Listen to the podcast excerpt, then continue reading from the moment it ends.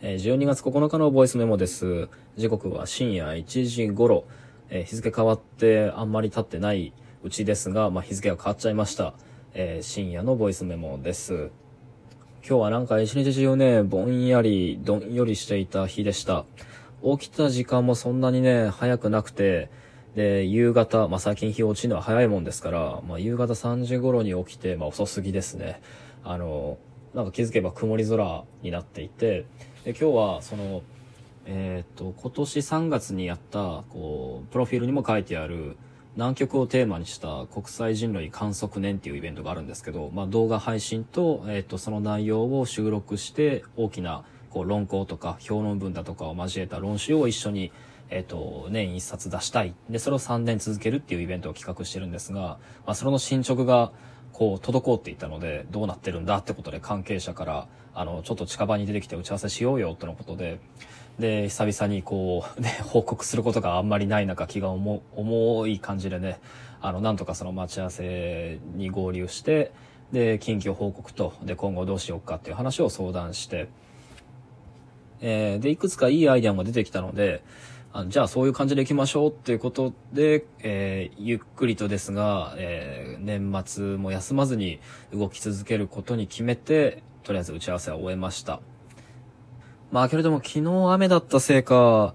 なんだろうな、曇り空が続いていて気温もまだ安定していないのか、なんかこう持病の偏頭痛が、こうチクチクチクチク頭を刺していてですね、まあどうも気分もどんよりしていて乗らないと。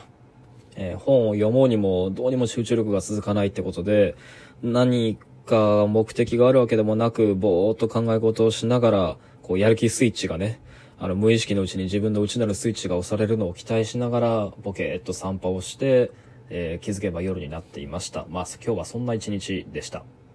で、まあ、このままではいかんってことで、とりあえず気分と流れを変えたくてですね、あの、この番組のサムネイルと、えっ、と、僕のプロフィール画像っていうのを、あの、しばらく使っていた白黒の怪獣風の似顔絵アイコン、まあ、これ知人が描いてくれたものなんですが、これを一旦変えてですね、あの、インドで撮った僕の顔写真にそれぞれ差し替えました。まあ、いきなり実写の写真が来たことで、あの、聞いている人はちょっと驚いたかもしれませんが、まあ、これが僕の素顔ですわ。で、同時に、えーポッドキャストの配信設定っていうのをちょっと変えまして、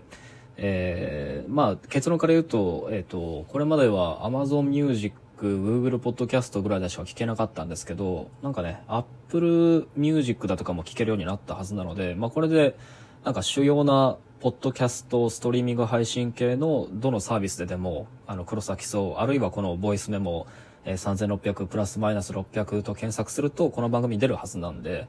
あの、番組更新されるたびに通知が届いて、それ、こう、それで聞けるのが楽になるよっていう人もいるかもしれません。なので、なまあ、Spotify でもいいし、Google Podcast でもいいし、まあ、とりあえずこう、自分が普段使っている、あの、音楽配信サービスのアカウントがあれば、あの、そこから僕のことをフォローした方が、あの、更新に、えー気がつきやすいかもしれません。お勧めしておきます。えっ、と、それでですね、ちょっと方針を、えー新たに加えようと思いまして、あの、このボイスメモアカウントについて。えっ、と、今後は、まあ、さっき話題にも出た、あの、僕が今、最も力を取り、入れて取り組んでいるイベントの一つである、この南極をテーマにした国際人類観測年っていうイベント。えーこれに関する、こう、企画のための、えー個人的メモみたいなものも別のシリーズで、日々の更新とは別のシリーズで配信していくかもしれません。えっ、と、それとですね、えっ、と、自分がずっと今取り組んでいる、自分一人で書いてる長い文章ですね、いずれ本にしたいと思っている、火星のマスク、仮の声のマスクと書いて、まあ、声優論なんですけど、あの、その声優論についてのボイスメモっていうのも、あの、気がついたものがあれば、あの、別に配信していきたいと思います。まあ、つまり、あの、日々のボイスメモ、えー今日で34回目のやつですね。それとは別に、なんか南極シリーズとでも言いましょうか。のものがもう一種類。で、もう一種類、えっ、と、火星のマスク、で、声優論シリーズ。えーこの二つを加えて、まあ、こっちは不定期更新で、本当に気まぐれでルールなく、あの、やろうと思うんですけど、あの、それが三つそれぞれがこれからは配信されることになると思います。と、まあ、あの、調子が戻ってきたことで、今後の日常をせ、その、日々を過ごしていく中で、いろいろ秩序をつけてですね、で、いきなり無理することなく、ちょっとずつちょっとずつ日々のノルマを増やして、まあなんとか、こう、規則的な日々を過ごしていこうと画策しているわけですけども、えー、そんな今日の録音は、なんだろうな、この数えること、これをする、あれをする、で、毎日1個ずつのカウントができるようになるんだったら、それに加えて不定期に別のカウントをくっつける。えー、さらにもう1個の別のカウントをくっつける。まあだから、えー、納期から逆算して、あるいは目標から逆算して、なんか日々の自分を数えるっていうことから連想した、本当に今日また、ぽやーんとしたまとまりのない話をとっておこうと。えー、今日は主にそれについて考えながらボケット散歩していました。まあそれは何かっていうとざっくりまとめて言えば算数ですね。というのも今日はそんなどんよりした一日を過ごす手前で家に、家から出る前になんか NHK のテレビか何かを見ていてで、なんか簡単な掛け算の問題が出てたんですよね。いやいや、正確じゃないな。えっ、ー、と、なんか、200っていう字が出てきて、何だったかなあれは。なんかの値段だったんですよ。で、これを40人で割るとね、みたいな話が、別にこう、その問題提出自体が番組の主題じゃなくて、全然別の教養番組だったんですけど、あの、まあなんせなんか金額の話で、200万円を40人で割ってどうのこうのって話が流れてた時に、えー、その一人当たりの金額がポンと、まあ5万円なわけですけど、出て、で、それが自分が脳内でなんとなく予測していた数字と間違っていたので、それでね、早速深く凹んだんですよ。で、は、とか、これが理由だな。あの、今日僕が、あの、凹んでいた理由は。で、その、簡単な算数もできなくなってしまったのか自分はっていうショックとともに、うん、まあなんか今日はそういう一日だったんでしょうね。なんか、ポワーンと、こう、今まで小学校低学年から、まあ、高校までですかね。僕、算数も数学も大好きで、まあ結構成績のいいやつだったんですけど、こう、自分の算数、数学、体験史、個人史みたいなものが、こう、頭の中にフラッシュバックしてきてですね。で、いろんなことを思い出しました。で、ランダムにフラッシュバックする、そういった、こう、数に関する勉強の個人史の中で、で、いくつかの法則性があることが分かったんですね。その呼び出される記憶たちに。まあ何かっつったら、あの、それはこう、友達がどこでつまずいたのか。算数の授業、数学の授業で。で、僕はどこでつまずいたかっていう、こう、理解のつまずきの、こう、記憶たちっていうのが一気に思い起こされたんですよね。えっ、ー、と、九九の掛け算だったりね、あ分数だったり、あと確率の計算だったり、あと方程式で、こう、三角関数。いや、また待って、三角関数なんて言葉はないだろう。間違えた。本当に恥ずかしい。あの、三平方の定理だったり。まあ、あと虚数だったり、関数グラフの書き方だったりね。まあ、いっぱいあるんだけど、奇妙なのは、あの、友人に、えっと、自分が勉強を、つまりこう、つまずいたところを教えたりだったり、あと自分自身がつまずいて、えっと、その次の、こう、理解へ行くのに対、に際してですね、えー、思えば、その、こう、挫折のクリアっていうのは、特に算数、数学においては僕は、こう、常に罪悪感がセットだったなってことを思い出しました。えっ、ー、と、これは極めてすごく個人的な感覚なのかもしれません。全然普遍的じゃないかもしれない。けど僕ははっきり覚えてるのは、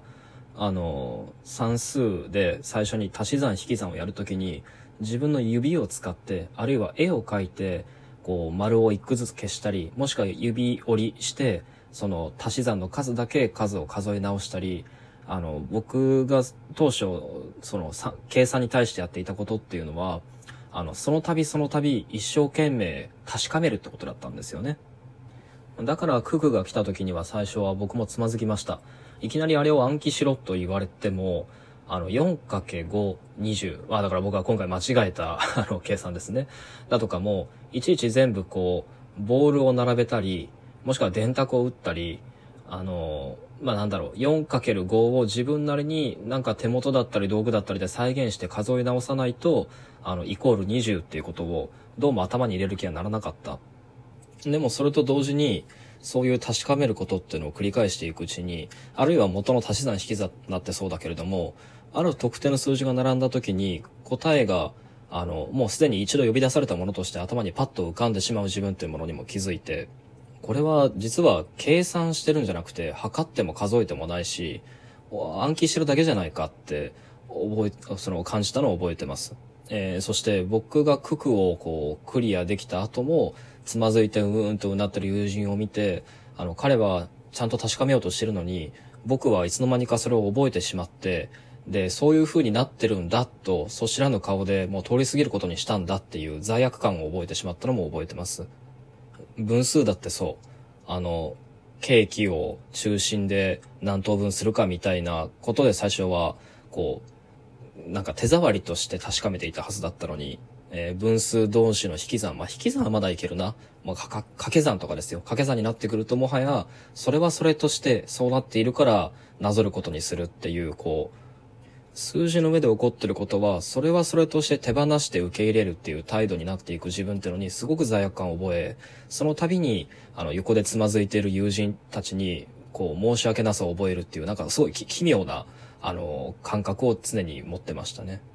まあなんかそういう、こう、大人に対して聞き分けが良くなってしまった自分っていう、まあそういう挫折の現象的な体験って僕にとっては間違いなく苦苦でした。だからこそ本を読むことが多くなったり、あの算数、数学よりも国語や古典の方が僕にとってすごく好きな世界になったわけなんだけれども、まあけれどもこういう仕事や活動をしてるとすごく思うのは、こう概念や観念を戦わせるこういう議論の世界で、果たしてどれほどの人が確かめているのだろうってことはやはり疑問符がつきますね、日々。抽象の世界ってのが確かめない世界だっていうのは、まあ別にそれはそれで良いとしても、まあ、弁証法にしたって脱構築にしたって、2を3にするものばかりになってしまう。だとするとひょっとしたら、九九の掛け算ほどにも認識のパターンを作れていないんじゃないかと思うことも、まあ、しばしばあります。では、文章を読み上げる声というのは、一体言葉の何を確かめているのか、えー、また明日。